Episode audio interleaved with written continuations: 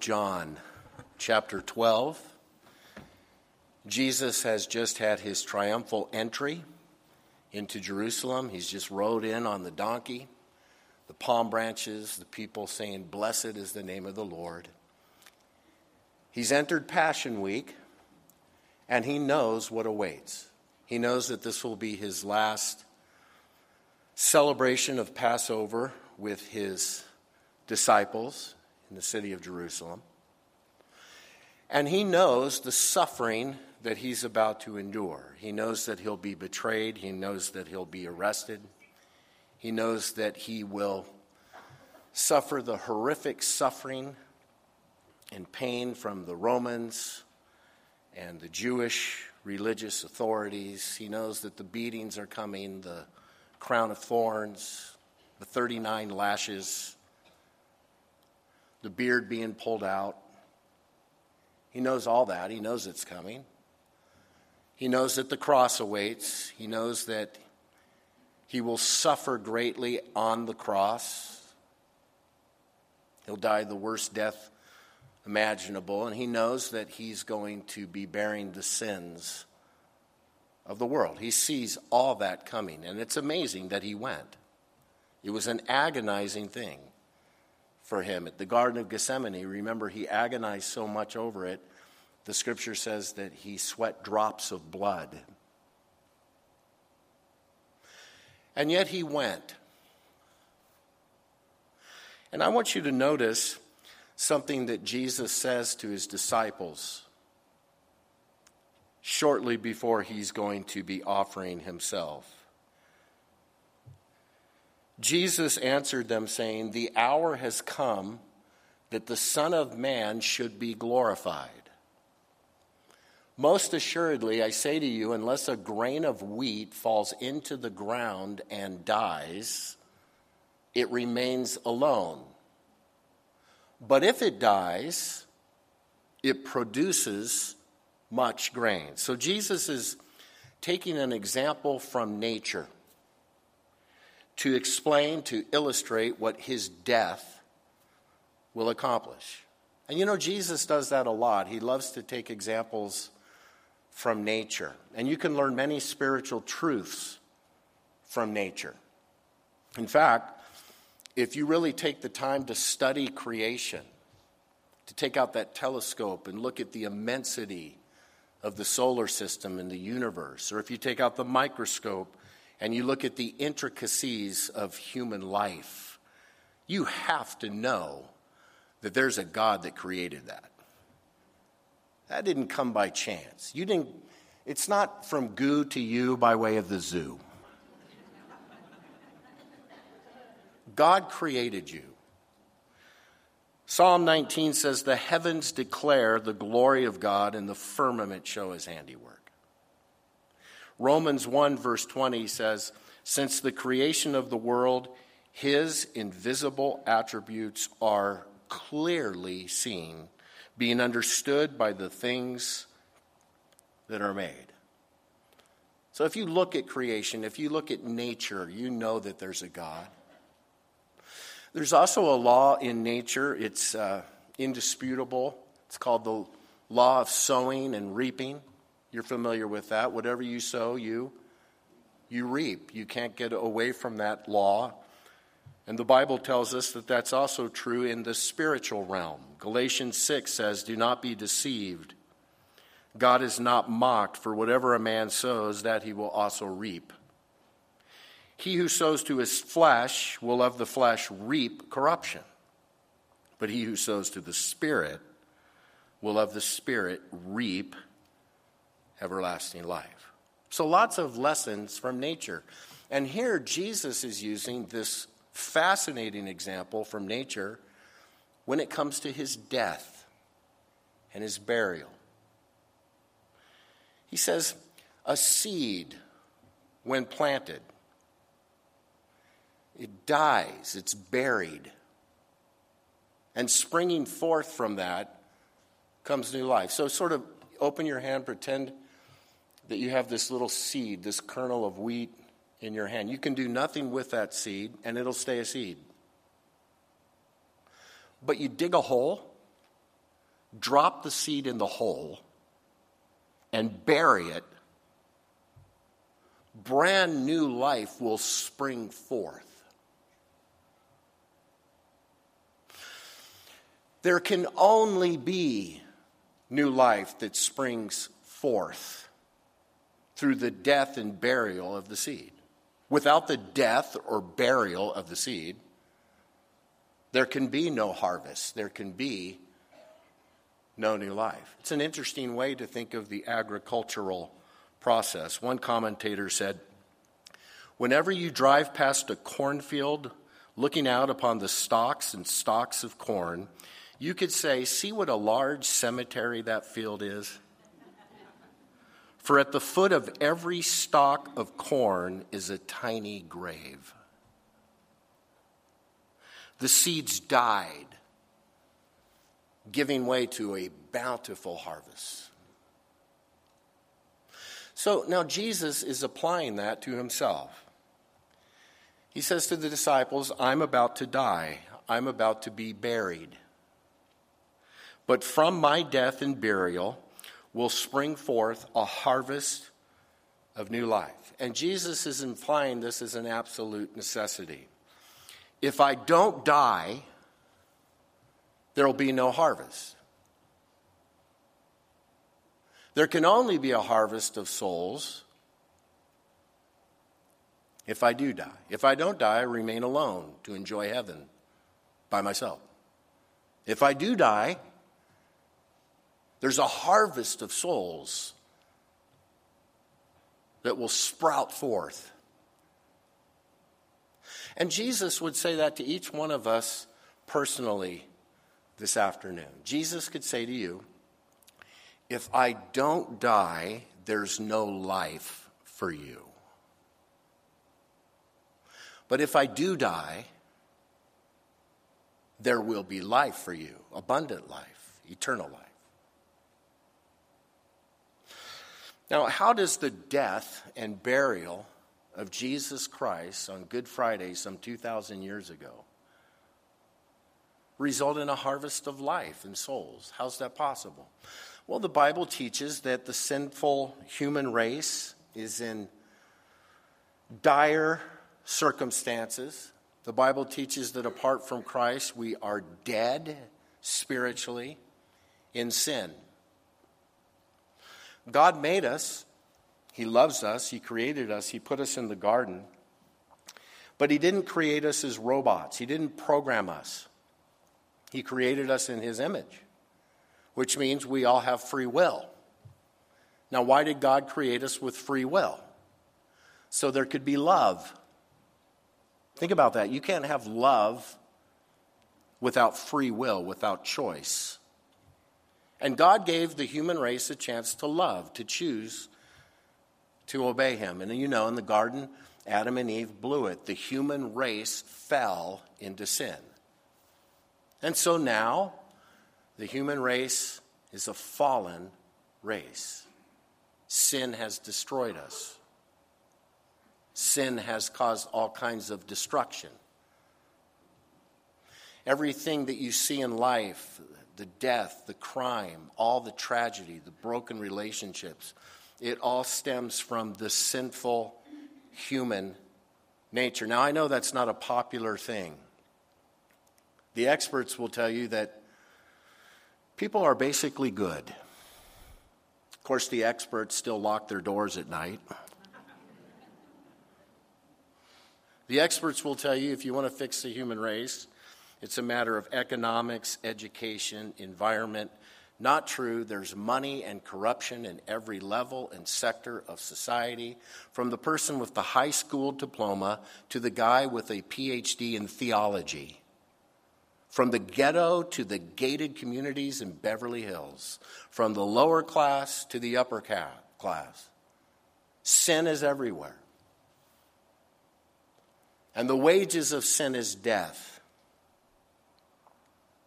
Sin separates us from the God who made us and loves us because God is sinless. He's holy. He's perfect. And so that's the condition of the human race. We're dead. But we have a God who loves us. We have a God who decided to move in history to make it possible for us to be forgiven of our sins. He came up with this ingenious, beautiful plan. If a perfect human being was willing and able to die and take the punishment in the place of sinful human beings, then the sinful human beings could be forgiven. Big problem, you can't find a perfect human being. So God became one. God sent his son, the God man. And Jesus came to die on that cross for all of our sins.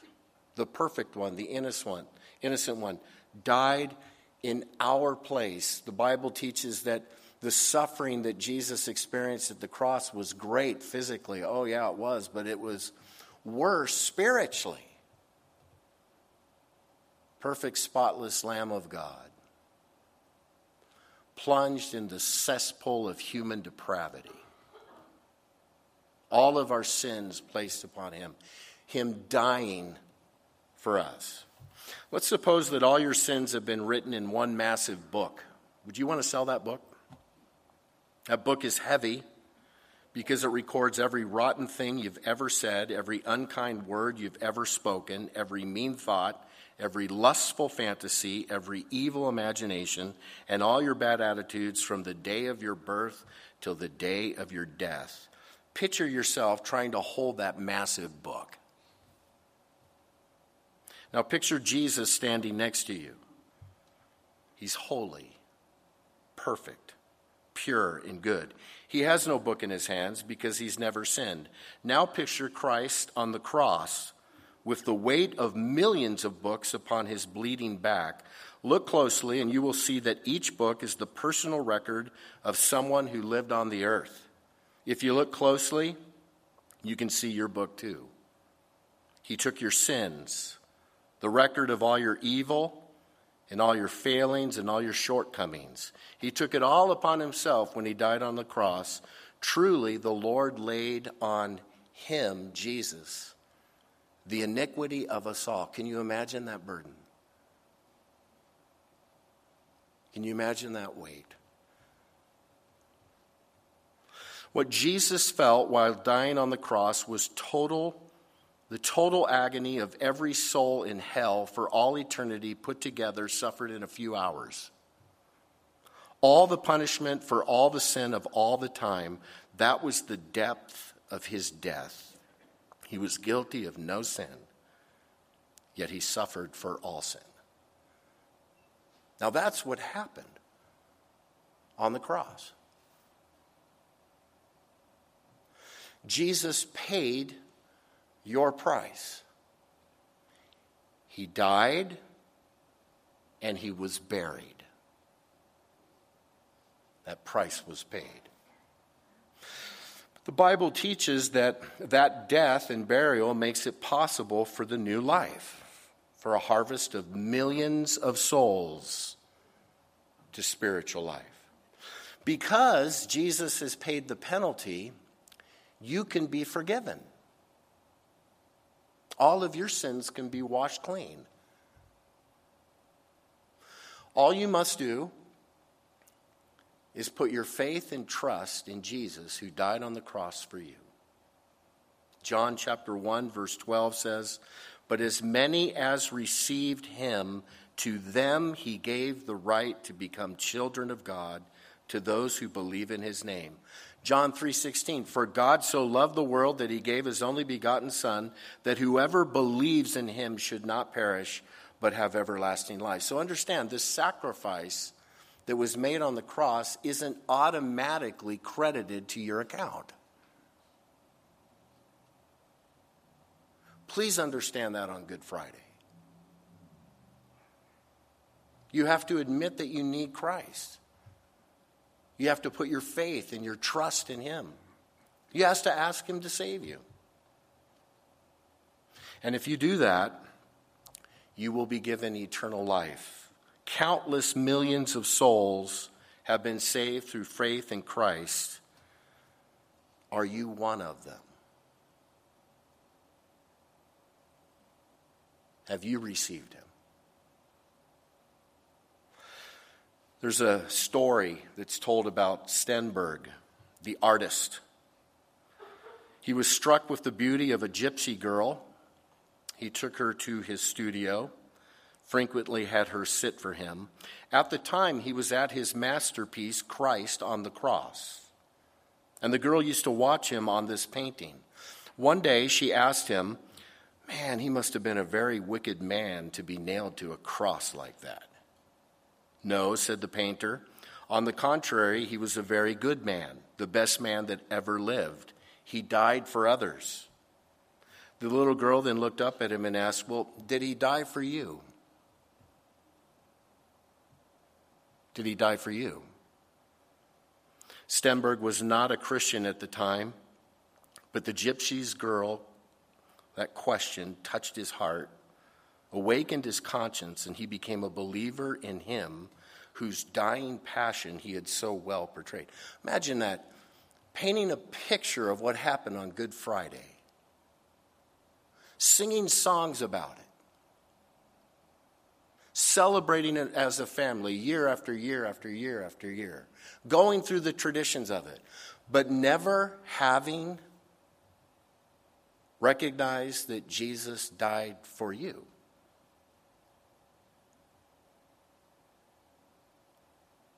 Did Jesus die for you? Do you believe it? Have you received him? In just a few moments, I'm going to lead you in a prayer if you want to receive Christ. Communion that we partake of, these elements, they represent the broken body and blood of Christ. This is something for Christians to do. You need to be a Christian in order to participate. And first, you must acknowledge your need for Jesus and ask Him to be your Lord and Savior. But I also have a word for Christians here this morning. Maybe you've been walking with the Lord a long time, you've been a Christian for a long time. When we sit at the communion table, it should be a time of introspection, looking at your own life. And maybe it should be a time of rededication. We should be reminded each time that we sit here together at the communion table of what Jesus did. And, and, and we should renew our commitment to the Lord Jesus. In fact, the principle of the seed dying to bring forth new life should be active in you. After making this statement, look what Jesus says to his disciples says, He who loves his life will lose it, and he who hates his life in this world will keep it for eternal life. If anyone serves me, let him follow me, and where I am, there my servant will be also. If anyone serves me, him my Father will honor. So Jesus turns to his people and says, You need to give your life away. You need to die to self. You need to live for me. Jesus said, I gave my life for you. Now you give your life for me and live for me. You know, the harvest will spread through the testimony of God's people.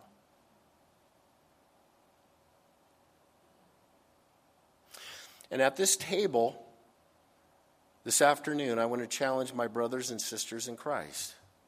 Are you dying to self that more harvest might come? Will you continue to be buried? Will, will you continue to allow the Lord to direct every aspect of your life? Somebody said the cedar tree is a wonderful type of the Christian. It grows by dying. As it develops stately and beautiful, putting forth new boughs and leaves, the old ones drop off to give strength to the new ones. Likewise, Saints live to die and die to live. Are you doing that?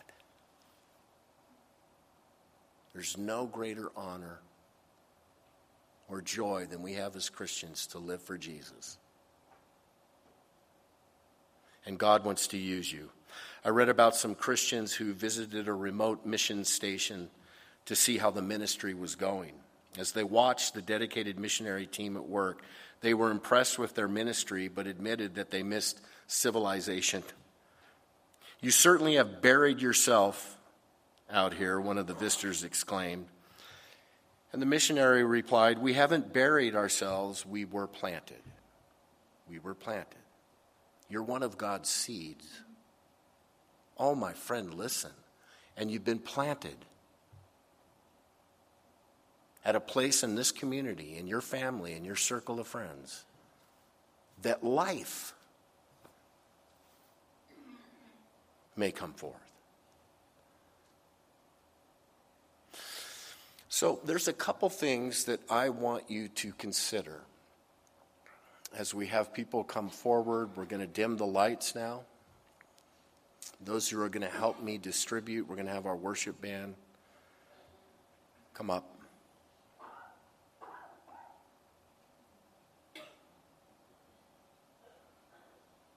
Would you bow your heads with me?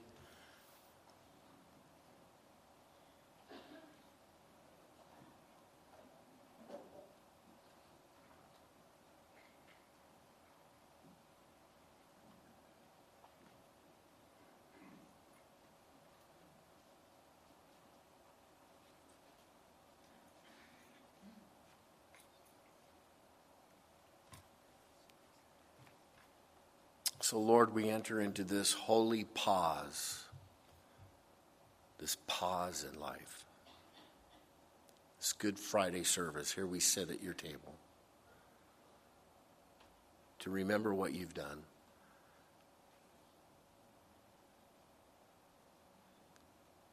And Lord Jesus, we thank you for giving your life away, for paying that price.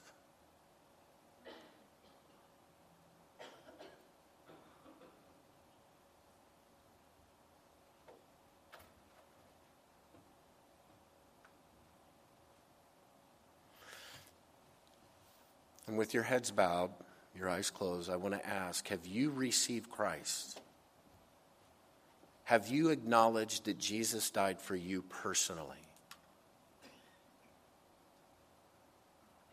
Have you seen the sacrifice of it? Do you comprehend your need of it? Will you admit to the Lord? This afternoon that you're a sinner and that you need to be forgiven? And will you turn your life to Jesus, who died on the cross for you?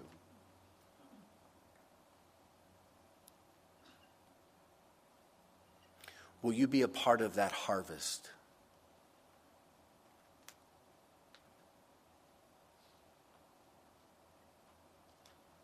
If you've never made that decision, I want to lead you in a prayer right now.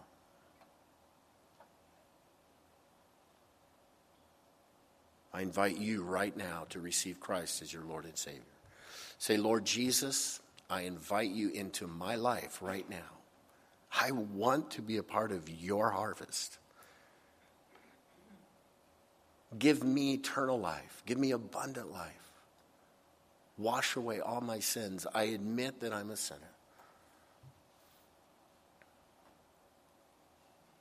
Thank you for dying on the cross for me, for taking the punishment in my place.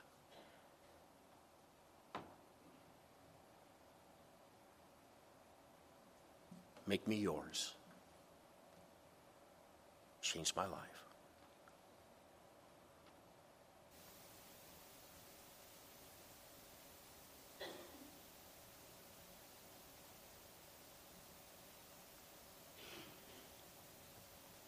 And then for all of us who have gathered here this morning as Christians, I want to invite you to renew your commitment to the Lord Jesus Christ. Maybe you've strayed from him. Come back to him.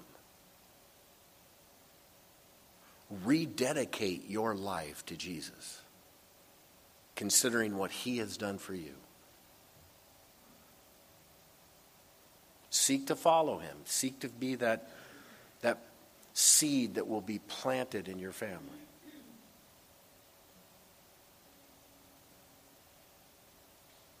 Give your life to him. Trust him with your life.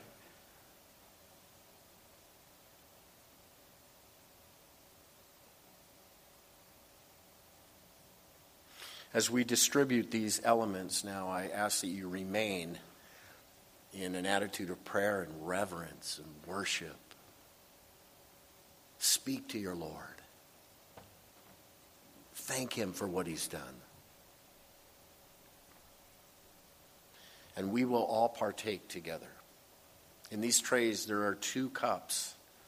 The bottom cup contains the wafer, uh, the lower they're encased, and one of the cups contains the wafer and the other the juice. So just get two and hold these together. We'll partake together as one corporate body.